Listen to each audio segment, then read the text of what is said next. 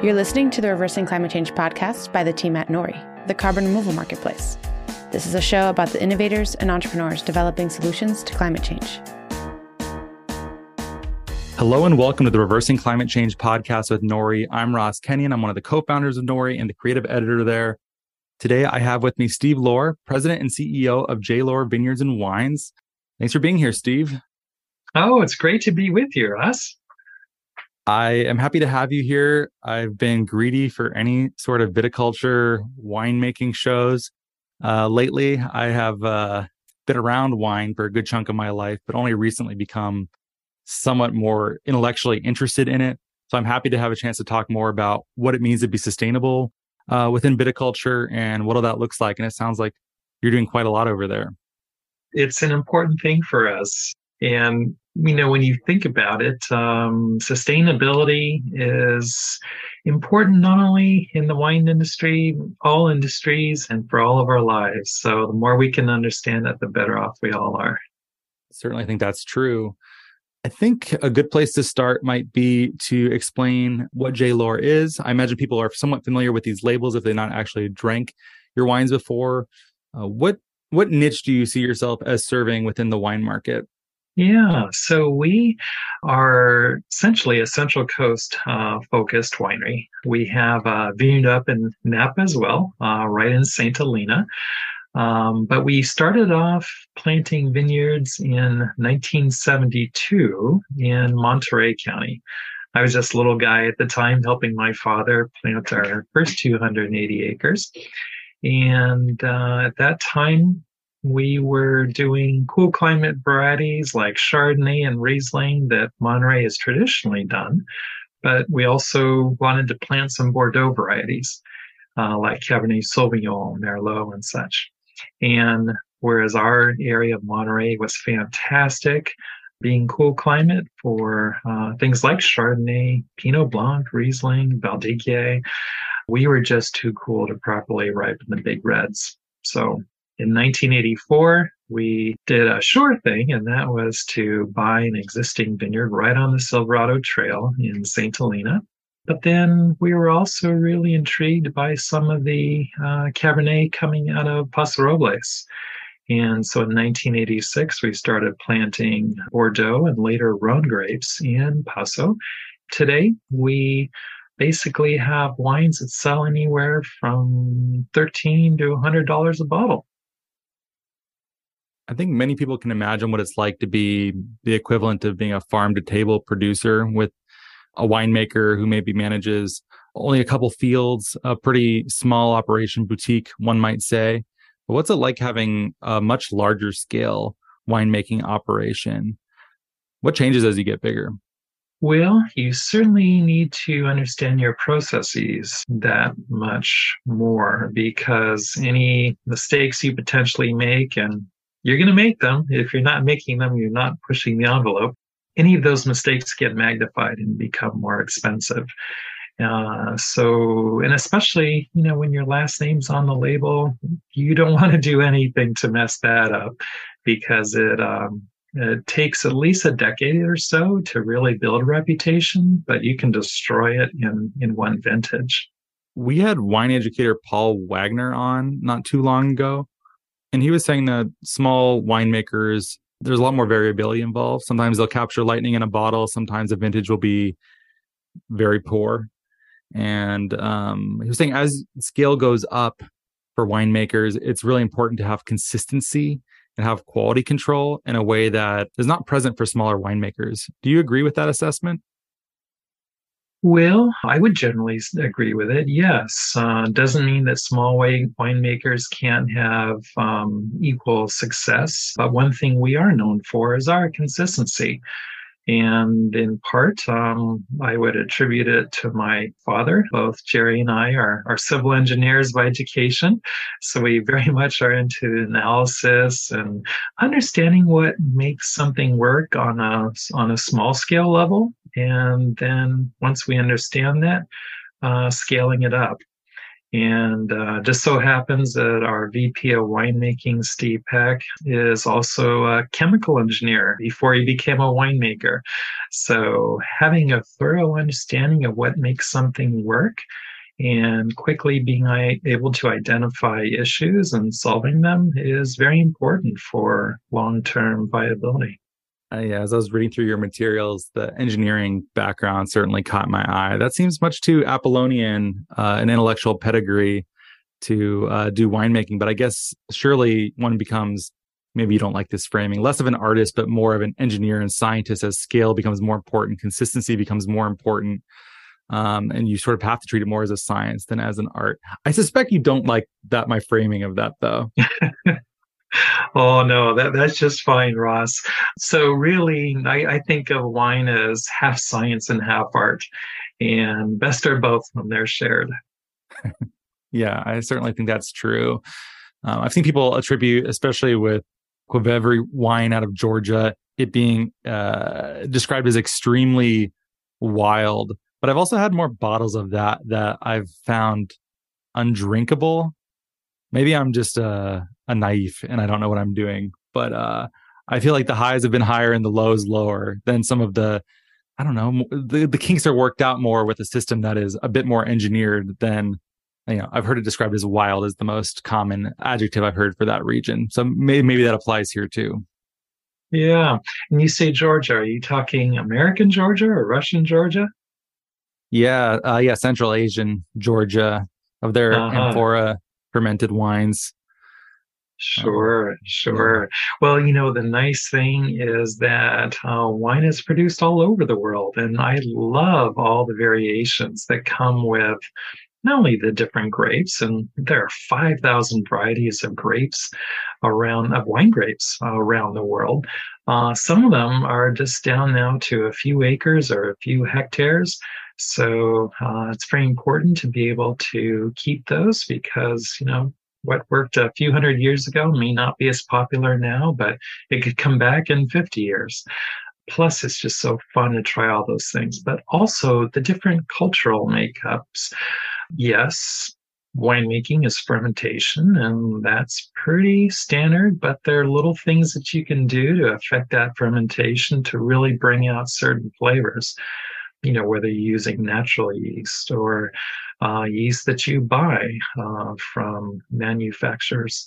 So, so many different things that you can do. And uh, we're blessed to be here in California or, you know, the US in general because we have some great universities that specialize in grape growing and winemaking. And so that replicability to be able to make sure you're doing things well year after year is um, coming right out of students coming out of universities. And we certainly do a lot within our own wineries, both J. Lohr and the wine industry as a whole, to emphasize that something you said caught my ear about um, 5,000 varietals out there. I think every so often, one or, or many of them will become rediscovered and they might just be on one family farm on some hilltop in Spain or something. And then the world will become obsessed with them. Is that understanding correct? Is that still happening? And if so, what's, what's coming next? Any ideas? Yes, Absolutely, you have it, Ross. I think Muscat is is a great example. Uh, tremendously popular in the 60s, 70s, and 80s, and then it kind of disappeared for a while. Um, and that really helped Riesling and Gewürztraminer and other similar sweet to they can actually be dry wines as well. But let's just say off sweet, off dry. There's that whole realm they flourished in the 90s and the early 2000s. But here, a number of years ago, Muscat made a, another run and it uh, really did a number on the, on the Riesling category. Oh my gosh, you know, we've been growing great Riesling out of Monterey for 48 years now, and uh, our sales took a hit when Muscat had its reign several years ago. But not to take anything away from the Muscat producers, but that kind of uh, tidal wave has come and gone, and now Riesling is thriving again. So that's just one of many examples of a, of a great variety that uh, was strong, then went away, came back, and now is on the decline. If you missed that wave, uh, how long does it take to to plant new vines to catch up? Or if you are thinking that way, are you too late by the time your vines mature? yeah, good good question. You know, there's this kind of cycle. And when you plant a grapevine, let's say you plant in spring of one year, you're going to get your first harvest two and a half years later. And you're not going to get full uh, yields until five years after planting. And, you know, you hope to have your grapevine last on average 25 to 30 years. So it's similar to, you know, a generation of a, of a human. So you have to have a long-term outlook on things. Problem is when these waves come and people start planting, by the time that fifth year comes around, maybe they've already hit the peak or the peak of that wave has ridden and you are dealing now with excess. And traditionally, there has been a cycle in the wine industry about seven to 10 years where the overall industry goes through a boom or bust cycle.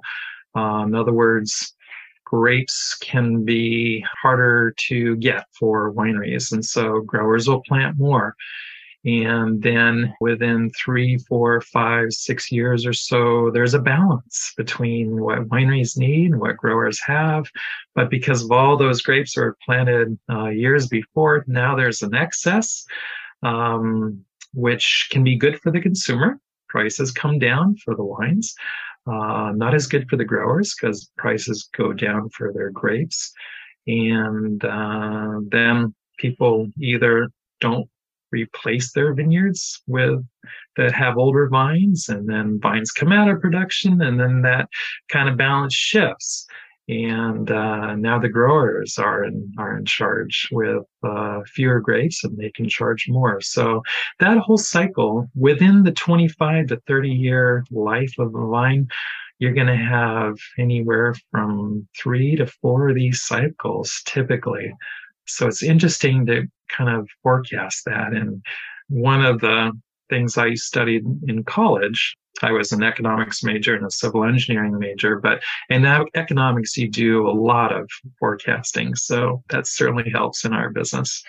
Yeah. Another piece of advice I got from Paul Wagner was that dessert wines, especially, are out of fashion right now. So you can get great deals on, on port and sherry and uh, things of that nature. And so I've been enjoying finding very nice bottles for less than I would expect. I had a nice uh, straw wine from South Africa recently that I found delightful and uh, I'm trying to take advantage of that until it becomes cool again to like sweet wines, and then I'll have to find something else where uh, where that changes. Relatedly, were you were you well positioned to take advantage of the rosé boom, or did you guys uh, miss that one? You know, it, it's interesting, uh, Ross, because uh, we chose to miss it, quite frankly. We do have a small production of rosé, which is direct to consumer. In other words, it doesn't make it out into stores or, or restaurants. But we saw this huge tsunami coming, in part because France, you know, went through it earlier. And in France today, yeah, they have more rosé than they do white wine. It's that big a deal. And when you go to your uh, store shelves now, you see a huge diversity of rosés, and that's great. It's it's fun to choose from it. But we looked at what our strengths were, and we figured leave that to other people who are better suited for it. Hmm. I saw that you are growing. Um, I saw some Grenache in there within this collection mm-hmm. too. So it's not like you don't have, you know, classically rosé uh, grapes, right? But you just said we're going to make just regular reds out of them. That's right. Um, and we make a, a beautiful Grenache rosé, but again, it's it's very limited in, in production. And because it's not part of really what I would call one of our strengths beyond you know, a thousand cases or 2000 cases, we decided to focus our efforts on Cabernet and Chardonnay. So in Monterey, we're primarily a Chardonnay house, um, but also have Riesling, um, Pinot Blanc, um, a very rare French red called Valdiguier, which is like a Pinot Noir on steroids. And then in Paso Robles, it's those big reds like Cabernet Sauvignon, Merlot, Petit Verdot, as well as the Rhone, Syrah, again, Grenache Noir, Mourvedre, Viognier, and, and such. So we've got plenty. We make um, about 35 different wines altogether. For a couple of those varietals, are you forecasting big changes? I've heard some rumblings of, you know, I associate with California Cab more tannin than you would ever really want in some cases, like really bold, really aggressive. And then Chardonnay, oaky, malolactic fermentation, like appley, buttery, things like this. Are, are, is that are people still leaning into getting as much of those flavors as they can or those experiences, or is it changing somehow? Absolutely. So that's another example of, of a wave. So back in the 70s and, and 80s, um, Chardonnays tended to be pretty buttery and, and oaky. And then over the years, maybe a little less oak. And sometimes people would put a little more oak or oak, what, we call adjuncts, which are little additives. Maybe they're not aging their Chardonnay in barrels, which we do with 100% of our Chardonnay, but quite frankly, that traditional small barrel winemaking, that's only done with about 3 to 4% of all wines worldwide. And sometimes it's by choice. Uh, for instance, that, that Chardonnay that is unoaked, uh, that's a big popular style where you're just really tasting the fruit of the Chardonnay. And I encourage everybody to, to do that just so you see what Chardonnay tastes like without the oak. And with Cabernet, you are so right. Again, when I was a young guy, uh, it was all about how big can you make your Cabernets. And then we came into more balance. But writers often really give higher scores to bigger cabs. And so the key thing there, especially today, is to get a nicely extracted Cabernet, and I'm talking about fruit presence here, without so much tannin that it just hits you over the face. And there's so much that you can do in terms of how you ferment your grapes and how old the barrels are, how much time your Cabernet and other red wines spend in barrels to affect that tannin. The best wines are balanced wines where you have enough tannin there to support the wine, but not to overtake the grapefruit of the wine. Given your focus, at least partially on Chardonnay, do you ever find ways to imitate old world Chablis, or do you try to stick to the California style? Hmm. Yeah. So old world Chablis uh, would be a lighter style of, of Chardonnay. And, um, you know, there's a, there's a big demand for that. But at the same time, we don't try to quite replicate that. Go for a Sauvignon Blanc if you want something that has more acidity to it, more crispness. You want your acidity in, in your Chardonnay, and that's one of the reasons Monterey and other cool climate areas within California, you know, whether that's Carneros or down in Santa Barbara or Edna Valley, all these great places to grow uh, Chardonnay all have a lot of natural acidity in, in those wines. So with that acidity, you can balance it with some oak. Again, not too much, otherwise you're going to clobber that grapefruit and acidity.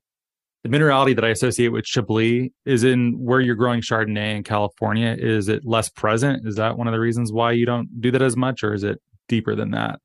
Yeah, it, it can still be present. Absolutely there's great minerality in many California wine growing regions that'll show up for Chardonnay or Pinot Blanc or a number of other whites. Uh, it's just kind of what style that you like. And uh, we tend to like a, a richer fruit style uh, that's even on the goes beyond the traditional pear and apple and gets into the tropical, you know, with papaya and guava and even passion fruit flavors. So with that, uh, there's some oak to kind of coddle that fruit and present it to you on a tray. You had mentioned additives. I have some mixed feelings towards, but again, I'm I'm newer to wine, and Paul Wagner also tried to talk me out of associating this too heavily with a sustainability focus, or in thinking that it, like I felt like my framing of it was unduly favorable towards natural winemaking, whatever that means. I know people define it differently. Is there much interaction between uh, this manipulation and additives and sustainability, or is that a sort of holdover from how we think about organic foods somehow? Ooh, that, that's pretty cool. As far as additives, there are things you can add to wine, but in general, most, I would even say the great majority of people add very little, if anything, uh, to wine. Um, the best wines have really no additives. They're just taking the grape juice, uh, the yeast, whether that's just natural, being on the grape skins, or floating in the air at the winery. Uh, we do some of our wines on with natural uh, yeast as well, or for that consistency, sometimes you you buy yeast. But you know, there are certain additives um, that we would never do. For instance, you can affect the color of the wine by adding a grape concentrate which will give you a lot more color and sometimes a higher alcohol but to me, that is kind of cheating. You know, if you have a Pinot Noir, which is a nice, delicate red wine, don't try and and make a huge, big Pinot Noir by adding Syrah or you know this additive called Mega Purple, um, which is this uh, great concentrate of something called Rubired because then you're taking away from the, the pleasure of what is truly Pinot Noir. And Similarly, for many other varieties of wine, best wines are ones that don't have any additives whatsoever. Am I wrong to associate those practices with larger commercial brands? Is that typically where it's found, or is it everywhere or distributed? Yeah, yeah. So I would say it's distributed around, but um, you know, people who have access or or think about those maybe tend to go toward the, the larger side, but there are many of us, and we don't think of ourselves as large. Uh, we're we're really kind of upper medium sized, um, but it's one of those things that's kind of like a badge of honor. You know, just don't cheat. I'm amazed you use uh, natural yeast or uh, rather than commercial yeast. That seems like a huge risk for you. How do you, given your engineering and finance background, that seems like something that would probably make you pretty spooked. well, so uh, what's interesting is that we will have natural yeast, and we'll do this on on many of our higher end wines, especially actually Chardonnays, as as we're on the subject here. But then it's fun to see what little differences that makes from one vintage to another. And then we do something that's kind of a, a, hybrid, if you will, in that we'll take our natural yeast and then replicate it within our winery. So we have these yeast cultures, these tanks that are all about just growing more natural yeast. And uh, so that way, if you happen to have a lot that comes in, a lot of grapes, that is, that doesn't have much of that natural yeast, that um, you can add some of it and still be natural, still get those wonderful natural flavors, but again, in a more replicable way. Is this in stainless steel that you're keeping this? Yep, mm. you got it. Hmm. Okay. There's a lot of interesting sustainability practices that you got going on uh, across the operation. Um, I want to talk about water. We don't talk that much about water on the show, and that's mm-hmm. probably a defect of mine that should be fixed but I don't think people associate water as a big problem for winemaking in general, except that maybe they're in arid places typically. You're thinking Mediterranean climates. I think that association is real. But maybe set the groundwork for understanding water and, and wine, and I'll avoid the obvious Jesus joke. We'll just move right past it. Everyone, if you, if you say those two words too closely together, people are going to think it guaranteed. It's impossible not to.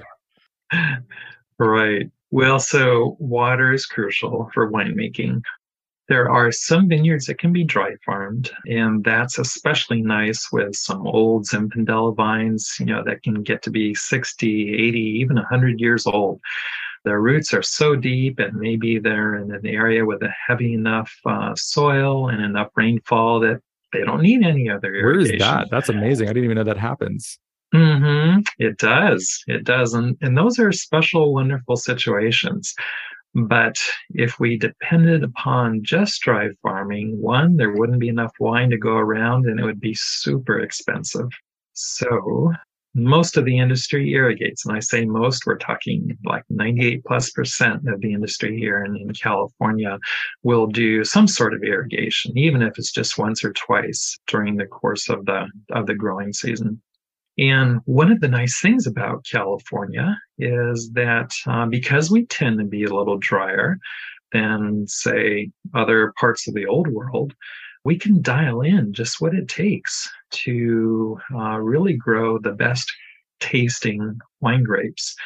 You can have an issue with too much water. Either it can cause too much vegetative growth, which means your canopy which are your canes and your leaves, are, are growing much more than the reproductive part of the vine, which are the grapes.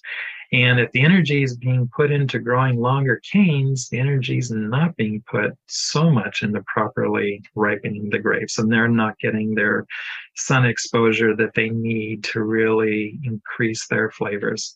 At the same time, water throughout California and throughout the West and in general uh, is becoming more scarce. And I'll say, especially California, Oregon and Washington are a little better with their water sources, but here in, in California, it's, it's dwindling.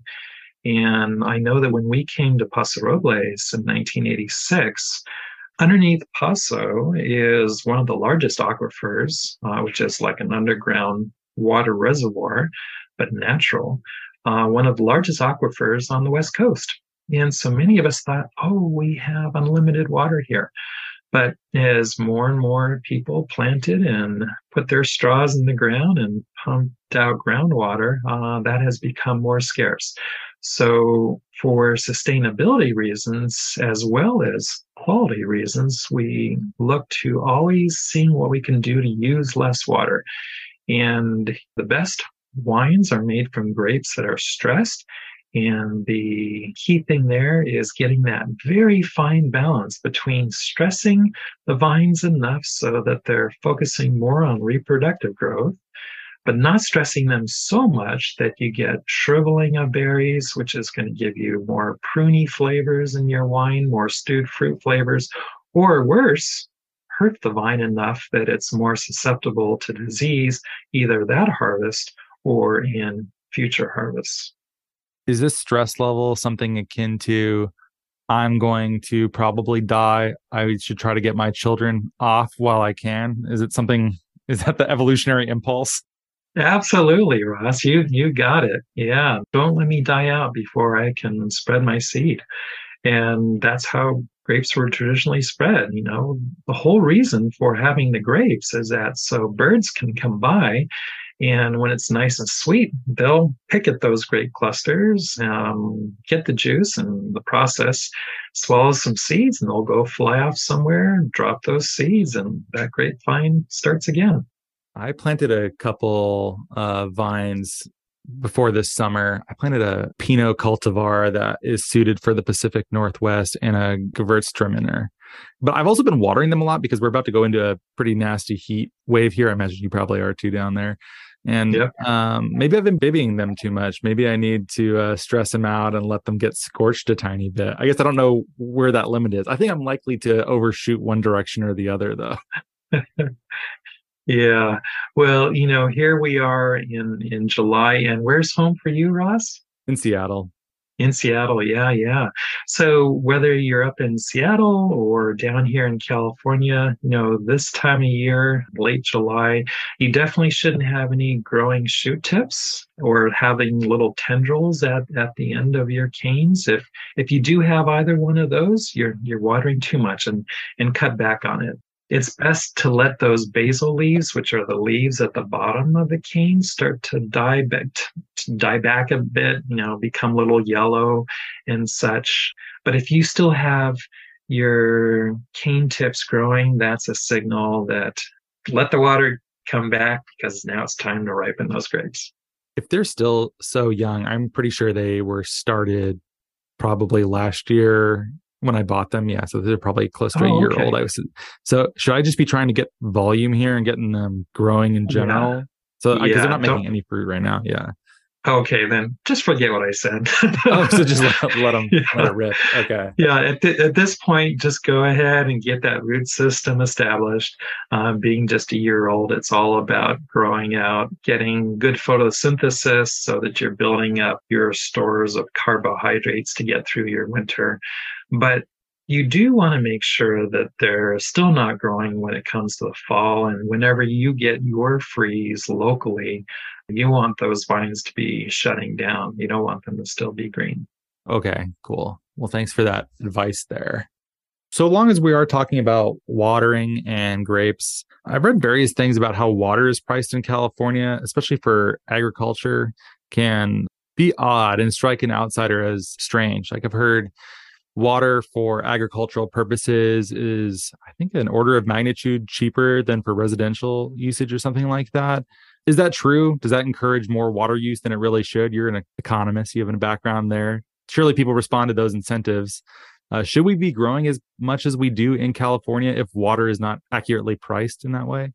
Yeah, good question. So 50% of the nation's fruits and vegetables and 80 to 85% of the nation's wine comes from California. So agriculture is huge in, in California. Now I know it's big up in Washington state as well.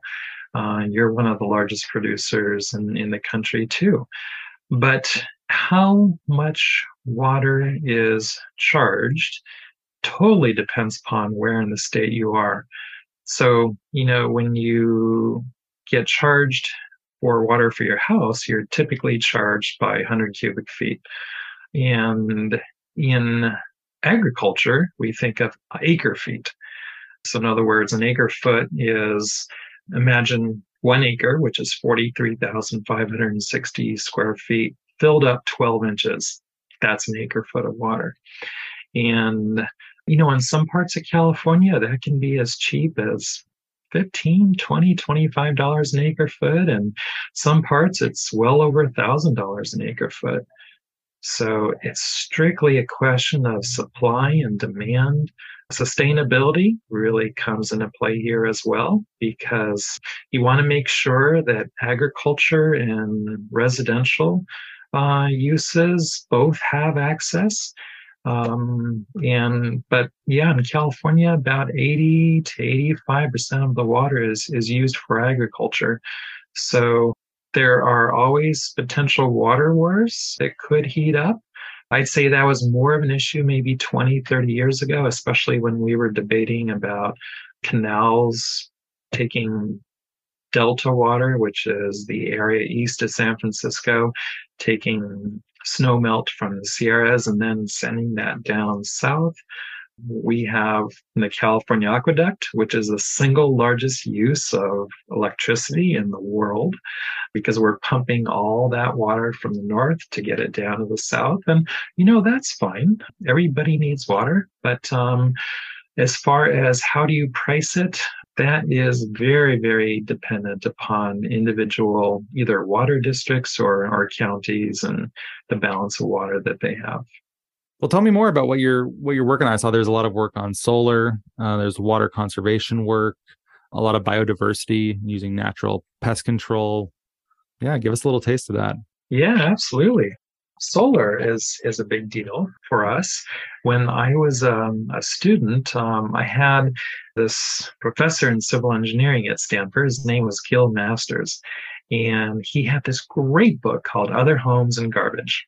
And you know, this is back in in the 1980s, and at that time, uh, you know, it was certainly a lot about recycling. It was also about how do you site your home to take advantage of the sun during the winter, but also have enough shade during the summer that you're not having to run your AC so much. But also photovoltaics were were really coming into play. Now, in the 80s, they weren't economically viable yet. They were more just kind of an interesting thing that would happen in the future. But in the mid 2000s, we were putting on some workshops with our local utility, Pacific Gas and Electric or PG&E. And, uh, you know, I just got to thinking we have 320 days of sunshine per year in Paso Robles. it easily gets to 95 to 100 degrees during the, the summer. And we use a huge amount of energy for our fermentation tanks to keep them cool, and also our barrel rooms, because we, like I said earlier, are highly dependent on using traditional oak barrel uh, aging for the reds and fermentation and aging for uh, Chardonnay. Started looking at, at solar and the possibilities. You know, do we go with a fixed solar or a solar tracking array where the panels face the east in the morning, and then as the sun rotates through the sky during the day, your panels are always facing the sun. And the end, this is now 2007, chose to go with a solar tracking array because it's 15% more efficient than a fixed array, which is just always facing south. And uh, so we had a bill for our electric use of basically over half a million dollars a year prior to putting in the solar tracking array. And our first full year of use, our total bill was $250. So it's certainly important for sustainability in that, yes, you're not burning fossil fuels somewhere to power your winery. But what's also nice is over the years, we've also had brownouts or blackouts. And if you're creating your own electricity, you are now insulated from that in, in more ways than one. This show is certainly guilty of this, but there's a tendency to fetishize the small and uh, little boutique producers and farmers. But I think if anyone's ever worked at a small company before, I've I've worked at some that were quite dysfunctional and not great, and in some cases would have been improved by scale and better management and oversight as well. And so I think there might be a back to the land ethos built into some of the listenership of this podcast. What things do you think improve with scale environmentally at an operation like yours? Or are there parts where you think, wow, this is a problem that would be much more solvable were we not nearly so large? I support all levels of farming, whether it's the one or two person small farm or you know hundreds of employees. Everybody has their place. And one of the nice things about sustainability is you can be any size. I'm on the board of the California Sustainable Wine Growing Alliance, which actually spreads best business practices for vineyards and wineries statewide so that they can become more sustainable. And the nice thing is you can be, you know, again, a very small grower or winery but you can jump on the sustainability train at any point. Uh, just so happens that our CSWA book has 16 different chapters from soil health to water efficiency, energy efficiency, community, even because when we think of sustainability, we think of the three E's environment, social equity, which is how you treat your employees and your community. And then the part most people forget is economics. Because quite frankly, if you can't make a buck at whatever you're doing, you won't be around too long. And by definition, that's not sustainable. So anybody can start in on this point. But with scale, you're able to do a few more things. So, for instance, our solar tracking array, when we built that back in 2007, 2008 timeframe, that was a $5.4 million expense. And with scale, you can afford that because you can see that, yeah, after seven years, this is going to have a positive ROI. In other words, we're not paying any energy uh, expenses or very little from year seven through 25, which is basically how long these these solar cells last. Another thing you can do with scale is water use. So when we first started really tracking our water use back in 2003, it was most typical for wineries to use five to seven gallons of water to make one gallon of wine. But as we took a look at what we could do to use less water, and there is low hanging fruit, such as, you know, high pressure, low flow nozzles on your hoses, squeegeeing up your spills rather than spraying them with water down a drain, behavioral things such as how long does it really take to wash out a barrel? Properly time it and then keep track of that. And our environmental fellow at our Paso Robles winery puts a little smiley face whenever people use, you know, less water than what's expected on, on a calendar. So things like that that you can do. So very quickly, we got our use from three and a half gallons of water to make one gallon of wine down to anywhere from 1.3 to 1.6 gallons of water to make one gallon of wine. And so, in that sense, it's uh, a little more sustainable. I think anyone listening can hear the obvious cost savings of some of these longer term capital investments like a solar array. That makes sense. Or also just using less inputs means that there's either uh, you can charge a lower price or you can charge the same price and have a higher profit. How much of that drives the decision making to be sustainable versus the marketing elements of being able to, for instance, come on this podcast and talk about wine people can buy? And if you were just a regular winemaker, there'd be less opportunity to come on podcasts or otherwise toot that horn. I don't know. Is it possible to determine which is wagging here, which one is working? Oh, yeah. Tough question. Um, you know, sustainability in the long run is cheaper. You're using fewer inputs and material costs as well as utilities, whether that's electrical, gas, water, that's only going to get more expensive with time. So to use less of it is a good thing, not only for your company, but more importantly, it's just the right thing to do for your community and, and the world as a whole. For us at J. Lohr, the latter is really what's driving things. I mean, it's nice to have a, a better margin, but this is a generational enterprise. We want to make sure that we turn it over to our children in as good or better shape than how we found it. With more people in the world using more resources, it's just the right thing to do to use fewer of them and still make great wine. Is the marketing element of it not so valuable or less valuable than one might think? You know, I would say it is important, uh, very important, really, because sustainability, as more and more people understand it, and you know, it's a difficult thing to understand. It's not as well defined as, say, organic but it's also much broader. So there are many things that you can do and it gives you a little leeway. You know, you can spray the occasional thing you may need to spray just to make sure something doesn't blow up in your in your vineyard, either from a fungus or an insect standpoint. But again, you really try and and avoid doing that. But sustainability gives you that little bit of leeway to, to do it. But people want to support companies um, that think like they do. And so if you care about the environment, if you care about the future, if you care about, you know, the health of and well-being of people in the community, yeah, you want to support companies who have similar ways of thinking. So I think it's from a marketing standpoint, it's absolutely crucial. I've seen much less organic wine than other types of agricultural products. I see more biodynamic wines, which is related, but a bit more esoteric and, and strange, one might say. Is winemaking just that much harder to never use pesticide or herbicide? Is it just one of those products that you're really you're really stuck and you might need these resources? Is that what's happening here? is it something else? Yeah, no, it's you're you're on the right track there, Ross. Um, and I think it's also important to distinguish um, organically grown grapes from organically made wine.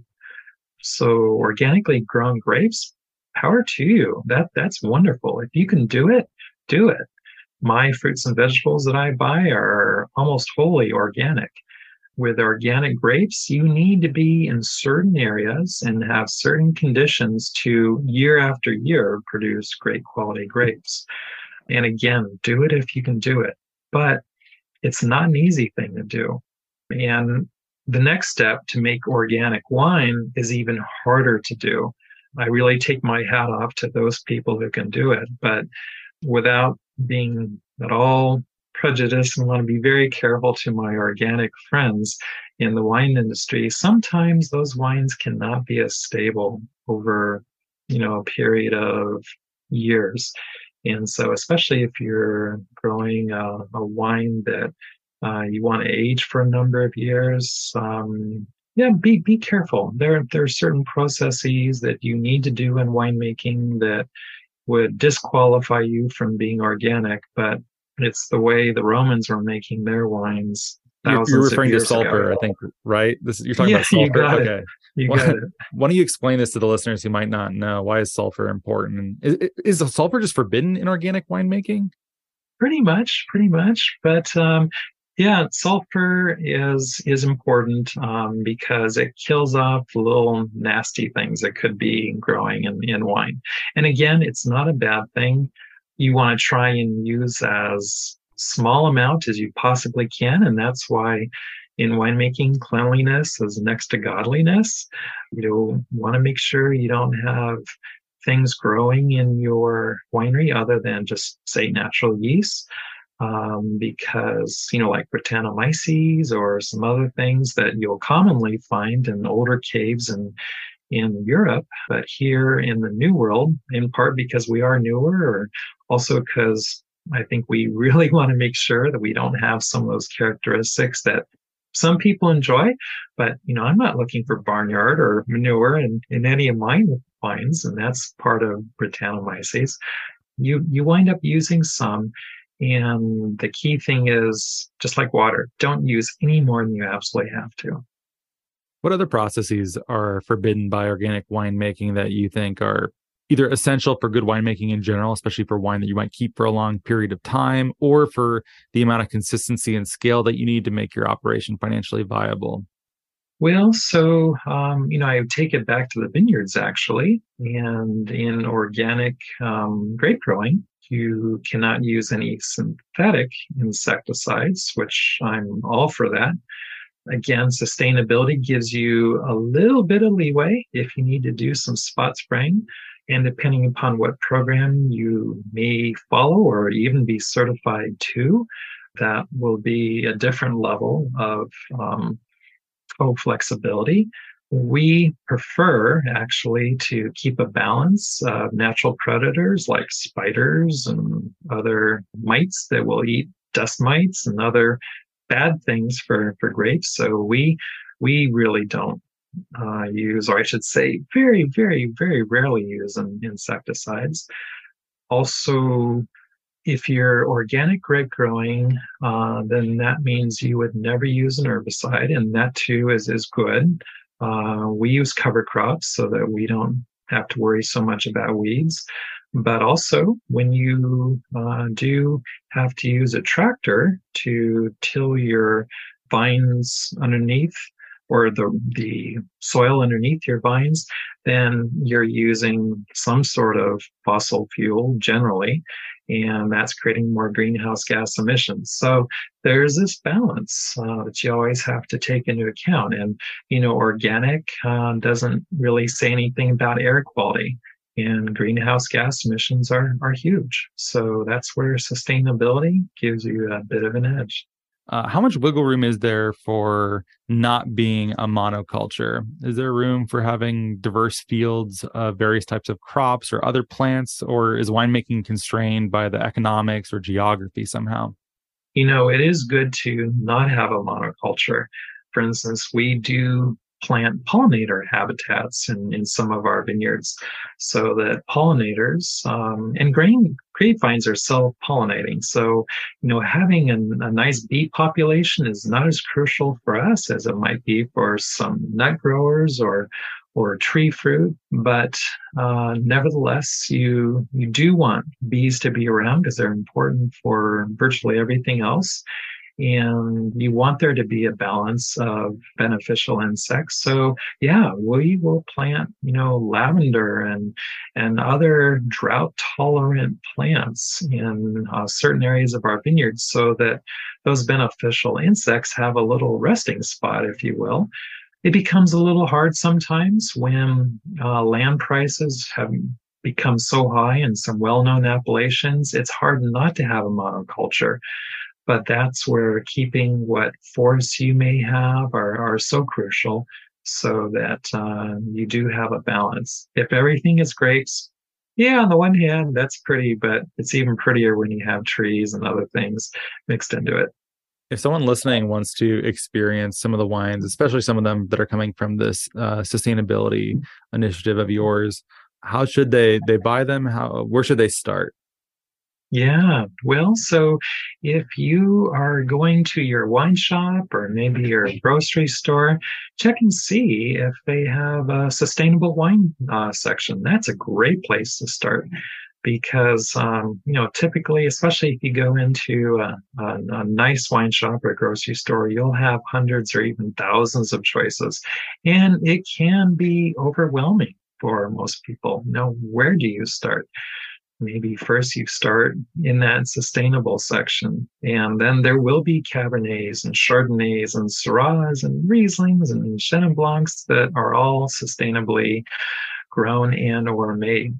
So take a look uh, for certain seals that show that that vineyard or winery has gone through a process for us here in, in California, we have lots of different groups. Again, California Sustainable Wine Growing Alliance is kind of like an umbrella group.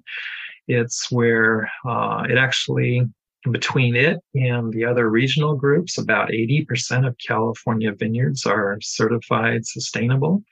And about mm, 80% of the wines are produced in a certified sustainable winery because many of us kind of medium to, to larger scale have really adopted it and pushed the industry forward. And about 35, 40% of the vineyards are certified sustainable. So look for those logos. Other ones here in California would be Vineyard Team has a SIP, a sustainability and practice program or Lodi rules uh, for that area. Lodi, east of San Francisco, there's Napa Green.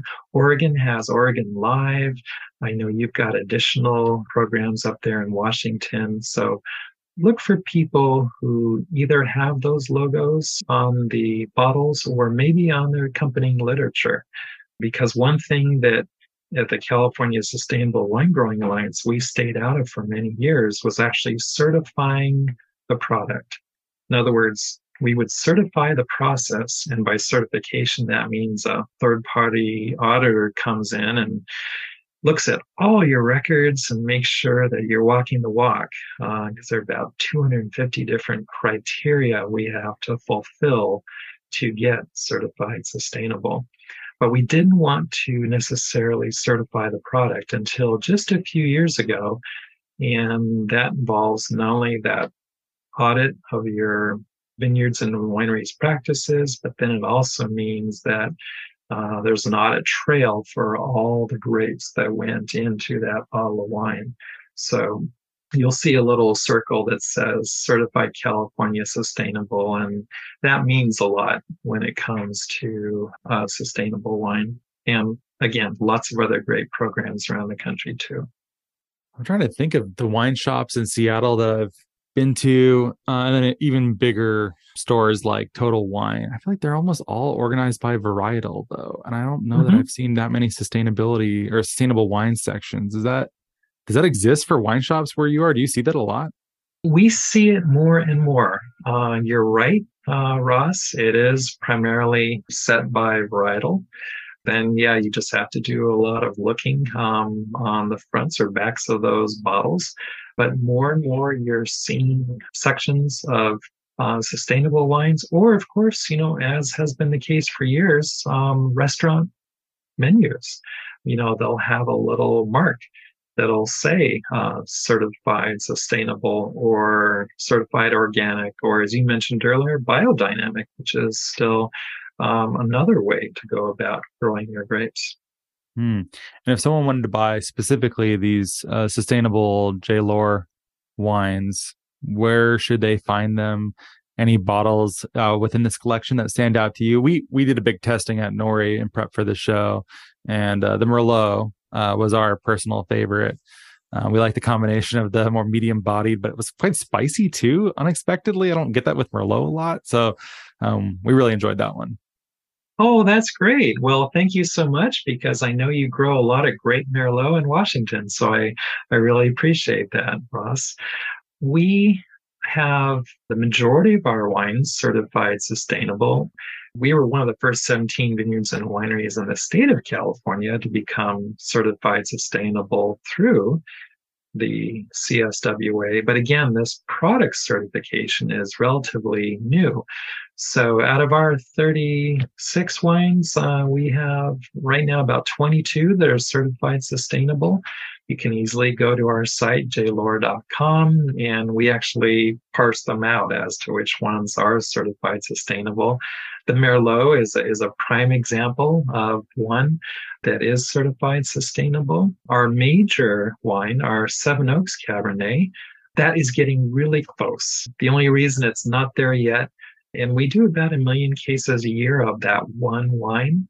Whereas with anything J. Lohr, the great majority of the fruit will be grown by us. But with that one particular wine, we do buy uh, from some other top grape growers in um, Paso Robles. And many of them are certified sustainable, but not all of them. So within the next year or two, we hope to add the certified sustainable logo to that wine as well. Lots of luck with that. What's coming next in wine? What, can you make any predictions on on the industry and what's what's going to be the next big thing, or some thoughts on uh, where you see the industry going? Yeah. Oh boy. So that's that's like key key stuff there, Ross. Really, what we've been talking about here, sustainability is crucial. Whether it's California, Oregon, Washington, unless you're growing grapes in an area that doesn't have uh, water issues, that's going to become more and more of an issue. And so I think we're going to see a trend towards wines that tend to be maybe a little more balanced, if you will, um, in that uh, yields won't be quite as big as they once were because you won't have the water to, to grow as big a vine. And um, as a result, you're, I think as a consumer, it's going to be a good thing for you because you'll get maybe slightly riper wines with smaller yields that Merlot that you're talking about, yeah, that great blueberry and the other kind of baking spices that come from the oak barrels that we age in, you'll get more flavors like that. You know, it's funny to think of um, a reduction in resources, improving the quality of wine, but I think we're going to have to. We're going to have to make better wine and maybe a little less of it. And, you know, quite frankly, that trends with where people are going these days. They're not drinking as much alcohol as they did um, in the previous generation. You need to drink less and, and better. That's probably just good advice, anyways, that people should be doing. You know, you don't always need to drink well drinks and go for volume. Sometimes it's nice to drink a nice bottle of wine. That's okay too. That's right. Well, thank you so much for being here, Steve. Links to everything uh, is in the show notes if you'd like to check out some of those bottles or learn more about what J. Lohr is up to. Uh, thanks again for being here, Steve. Oh, it's been my pleasure, Ross. Thanks for all your curiosity about wine and all things sustainable. Loved being with you. Yeah, I loved it too. If you can't tell, I was very opportunistic about getting a chance to uh, learn more about wine by uh, getting paid for it at the same time. It's part of my job. So it's fun for me. Uh, thank you so much for listening. If you like what we do here, please tell a friend, uh, share it out on your social media uh, presences, and give us a great rating and review on Apple Podcasts or Spotify. And thank you so much for listening.